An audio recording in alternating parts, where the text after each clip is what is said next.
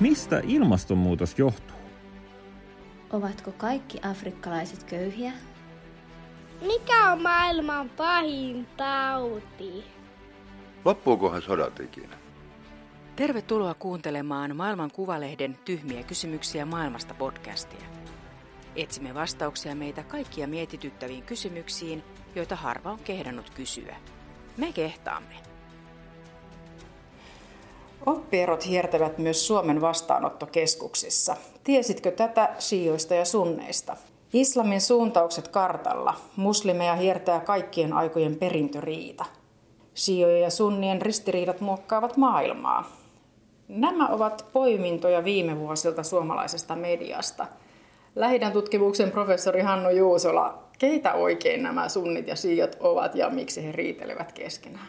No tietysti sunnit ja shiat ovat kaksi islamin pääsuuntausta. Tämä, tämä jako on ollut ole, olemassa satoja vuosia.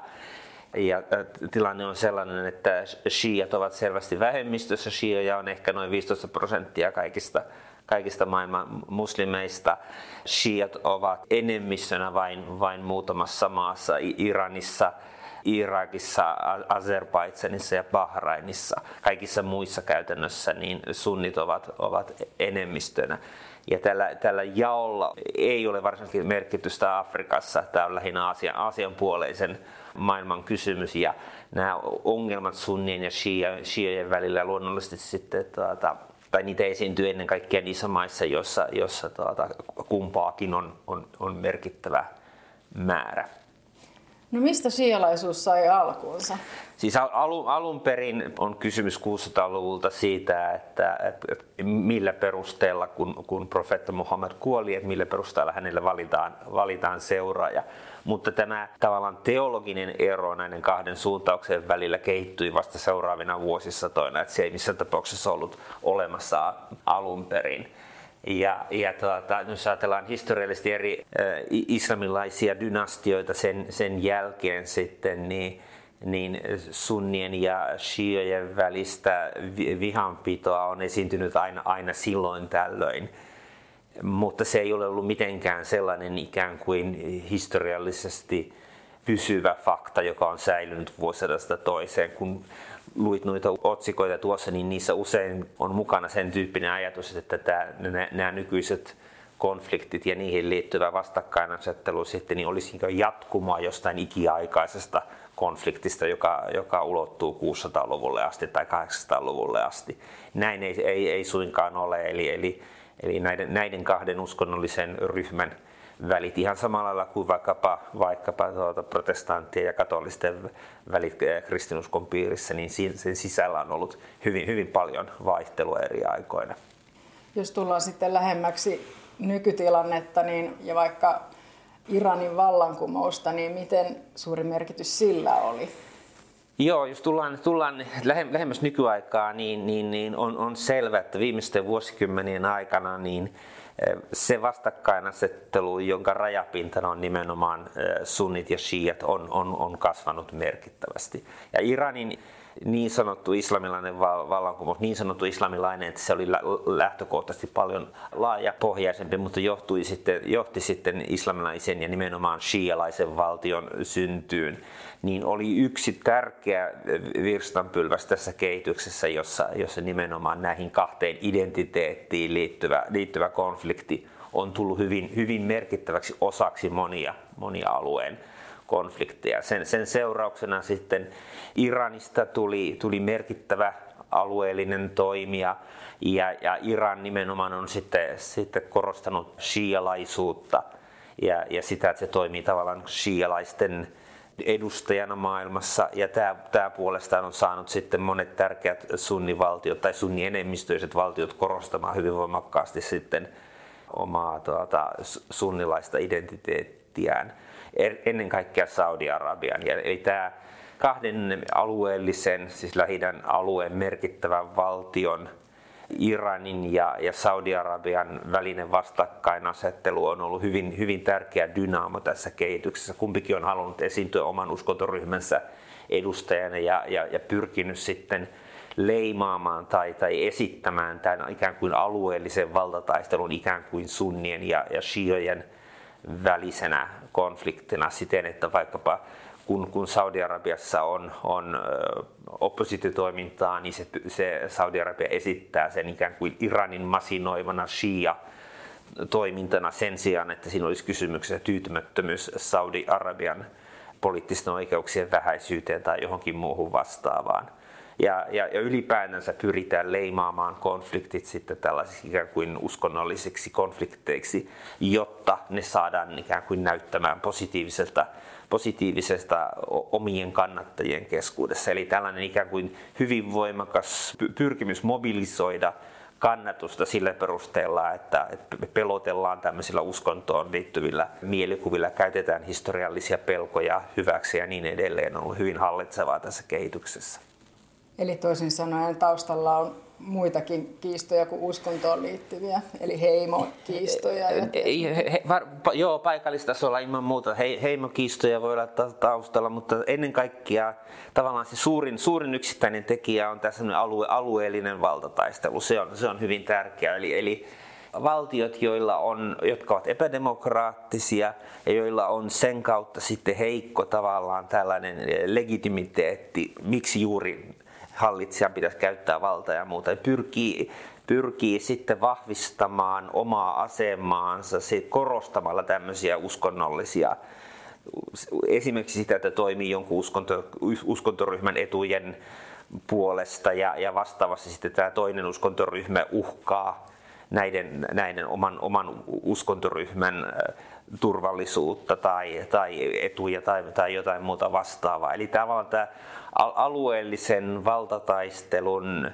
perustana tai, tai tuota, sen oikeutuksena käytetään näitä, näitä uskonnollisia kiistoja ja, ja sillä lailla ruokitaan niitä. Kun vaikkapa Syyriassa nousee kansannousu, niin se pyritään esittämään sillä lailla, että kysymys on sitten, sitten tietyn uskontoryhmän kansannoususta, eikä vaikkapa yhteisestä kansannoususta, joka, tarkoit, joka nousisi vaikka diktatuuria vastaan tai, tai jotain muuta vastaavaa. Eli, eli tämän, tämän tyyppinen valtataistelu on tässä tämä yksi tärkeä tekijä taustalla. Entä Irakin sota 2003, miten merkittävänä pidät sitä? No, se oli hyvin, hyvin merkittävä toinen, toinen tekijä, jos ajatellaan, että tämä on tämmöinen ikään kuin useamman vuosikymmenen jatkunut kehityskulku nyt niin Irakin Irakin eh, luhistuminen tai, tai Saddamin Irakin luhistuminen on, on ehdottomasti tärkeä tekijä tässä. Ja, ja se, se on tärkeää siinä mielessä, että kun valtio luhistui, niin se johti sitten, sitten tuota, niin sanottuun sektarianistiseen vastakkainasetteluun nimenomaan sunnien ja shiojen välillä. Ja, ja tuota, tämä on yksi sellainen, joka, joka sitten ruokki muita vastaavia konflikteja alueella. Ja samoin sitten eh, Saddamin Irak oli ollut Iranin tavallaan sinne arkkivihollinen alueella. Ja nyt kun sitten Saddamin Irak kaatui, niin Iranin asema puolestaan vahvistui ja Iran pyrki vahvistamaan asemansa Irakissa ja niin edelleen. Ja tämä eh, Iranin vahvistuminen puolestaan sai sitten Saudi-Arabian toimimaan entistäkin aktiivisemmin ja vahvisti siis tätä, tätä vastakkainasettelua Saudi-Arabian ja, ja, ja Iranin välillä. Eli Saddamin Irakin hajoamisella oli monta teki, tai monta, siihen liittyi monta tekijää, joka vaikutti tähän, että tämä, tämä, tämä konflikti eskaloitui. Entäs sitten ihan ihmisten välisissä kanssakäymisessä? Mulla on jäänyt mieleen sellainen Bagdadin kartat eri aikakausilta. Ennen sotaa asuinalueet oli siellä asuu kristittyjä ja shioja ja sunneja keskenään, mutta mitä pitemmälle sota eteni, niin sitä segregoidummaksi nämä asuinalueet muuttui. Että miten se vaikutti sitten ihmisten tavallisten ihmisten väliseen kanssakäymiseen? Joo, tämä on, tämä on hyvin tyypillinen kehityskulku, että kun, kun tällainen konflikti lähtee liikkeelle, niin sen jälkeen sitten, sitten paluu ikään kuin normaaliin on huomattavan vaikea. Eli tämä, kun tämä ikään kuin tämä sektarianinen piru pääsee kerran irti, niin sen jälkeen sen uudelleen vangitseminen ja sen konfliktin lopettaminen on hyvin vaikeaa. Ja yksi seuraus on sitten siitä, että ihmiset tulevat tietoiseksi omasta ikään kuin uskonnollisesta identiteetistään jota ei välttämättä tiedetty etukäteen tai siihen ei kiinnitetty paljon huomiota, eikä varsinkaan naapurin, naapurin identiteettiin, mikä se oli. Mutta sitten, sitten kun se lähtee liikkeelle, tullaan tästä tietoiseksi ja sitten sen pohjalta alkaa syntyä konflikteja, ja sen jälkeen sitten ei enää kyetä, kyetä asumaan yhdessä ja aletaan vihaamaan toisiaan. Ja, ja tämä näkyy sitten konfliktin jälkeen tyypillisesti niin, että, että asuinalueet muuttuvat ikään kuin yhden sektorianistisen ryhmän, ryhmän asuinalueeksi ja niin edelleen. Ihan samalla lailla Libanonin sisällissodan seuraus oli sama, että sielläkin nämä eri uskontoryhmät, siellä tietysti kristittyjen osuus on myös merkittävä, niin ne asuivat huomattavasti enemmän yhdessä.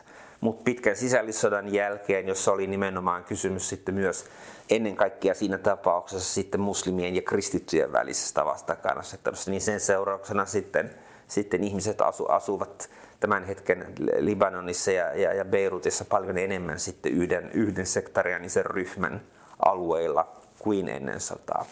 Tunnistaako sunnit ja shiat jotenkin toisistaan nimien tai pukeutumisen tai se, tapojen? Ta, tapojen perusteella ja, ja nime, nimet on tietysti hyvin, hyvin että tietysti riippuu kontekstissa, eri, eri maissa on erilainen tilanne, mutta ne, nimet usein kertovat siitä, nämä menee myös sillä, että kuka kannattaa mitäkin, vaikkapa jalkapallojoukkuetta, niin se on sektariaaninen on kysymys, millä alueella asutaan. Se on just nimenomaan saattaa olla sektariaaninen kysymys. Nimet on tärkeitä, tavat on, on, on tärkeitä ja, ja niin edelleen. Se riippuu täysin kontekstista. Ja tämä on nimenomaan asia, joka vaihtelee, että, että jos hyvin monet vaikka libanonilaiset tai, tai irakilaiset korostaa, että tietyssä historiallisessa tilanteessa tämän tyyppisillä kysymyksillä ei ollut merkitystä, eikä niistä välttämättä sitten edes tiedetty. Mutta sitten, sitten kun se ilmiö nousee esille, niin sitten siinä aletaan kiinnittää ihan eri lailla huomiota ja sitä saatetaan myös alkaa korostamaan paljon enemmän, vaikkapa pukeutumisella tai, tai jonkun ryhmän tai urheilujoukkueen kannatta, kannattamisella ja niin edelleen. Ja sen jälkeen sitten siitä tulee ikään kuin semmoinen tärkeä osa, osa identiteettiä, josta ollaan, ollaan tietoisia. Millä tavalla nämä jännitteet heijastuu Suomessa? Meillähän on, on tänä päivänä varsin, varsin tuota, hu, huomattava irakilainen väestö, joka on tullut eri, eri aikoina. Ainakin jossain määrin niin tämä väestö on tuonut mukanaan myös näitä, sitten, näitä konflikteja ja, ja se heijastuu heidän väleillä. Ja sitten, sitten tietysti tänä päivänä niin muslimiyhteisöt esimerkiksi missä tahansa maailmalla ovat enemmän sidoksissa sitten paikallisiin konflikteihin. Niistä kuullaan paljon enemmän. Tiedonvälityksen rooli on muuttunut selvästi. Se on globaalia, on sosiaalinen media ynnä muuta. Ja sen seurauksena sitten paljon herkemmin tällaiset vaikka paikalliset konfliktit jossain Irakissa tai Jemenissä tai muuta, niin heijastuvat Eurooppaankin ja täällä olevien muslimien, muslimien ajatukseen, koska niistä ollaan paljon enemmän, enemmän tietoisia ja, ja, ja niistä kuullaan paljon enemmän. Eli, eli tämä, tavallaan tällainen ikään kuin globaali yhteys tämän tyyppisiin asioihin on, on kasvanut selvästi ja tässä tapauksessa se on tietysti negatiivinen asia. Näetkö kuitenkin jotain liennytystä tai parannusta tähän asiaan?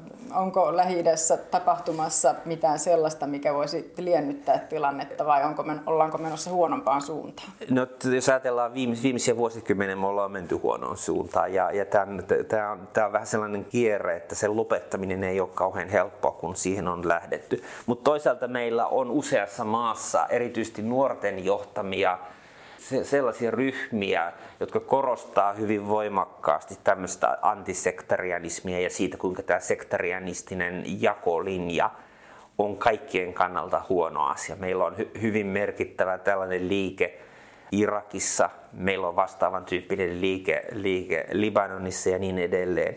Eli tavallaan tämä nuorten asenteet, jos halutaan korostaa tämmöistä uudelleen tämmöistä yhteistä kansallista identiteettiä, irakilaisuutta tai libanonilaisuutta – tai, tai muuta vastaavaa, jotka ylittäisi sitten tämän tyyppiset rajat, niin on, on ilman muuta sellainen niin tekijä, joka, joka antaa toivoa siitä, että nämä, tämä konflikti ei olisi ikään kuin semmoinen sukupolvelta toiselle siirtyvä, siirtyvä konflikti, vaan, vaan sen yli voitaisiin taas, taas kerran päästä. Nythän meillä on viime aikoina myös jotain merkkejä siitä, että Saudi-Arabian ja Iranin välillä olisi jotain, jotain liennytystä ja tämän tyyppinen makrotason ilmiö, niin joka vaikuttaisi näiden maiden käyttäytymiseen, niin saattaisi myös sitten, tai ilman muuta voisi tuota, myös lieventää tätä, jos, jos tämän ikään kuin tämän tyyppisten identiteettien tällainen tietoinen ruokkiminen vähenisi, niin se, se, se vaikuttaisi ilman muuta positiivisesti. Kiitos paljon haastattelusta, professori Hannu Juusala. Kiitoksia. Kuuntelit Maailman Kuvalehden podcastia, jossa mikään kysymys maailmasta ei ole liian tyhmä.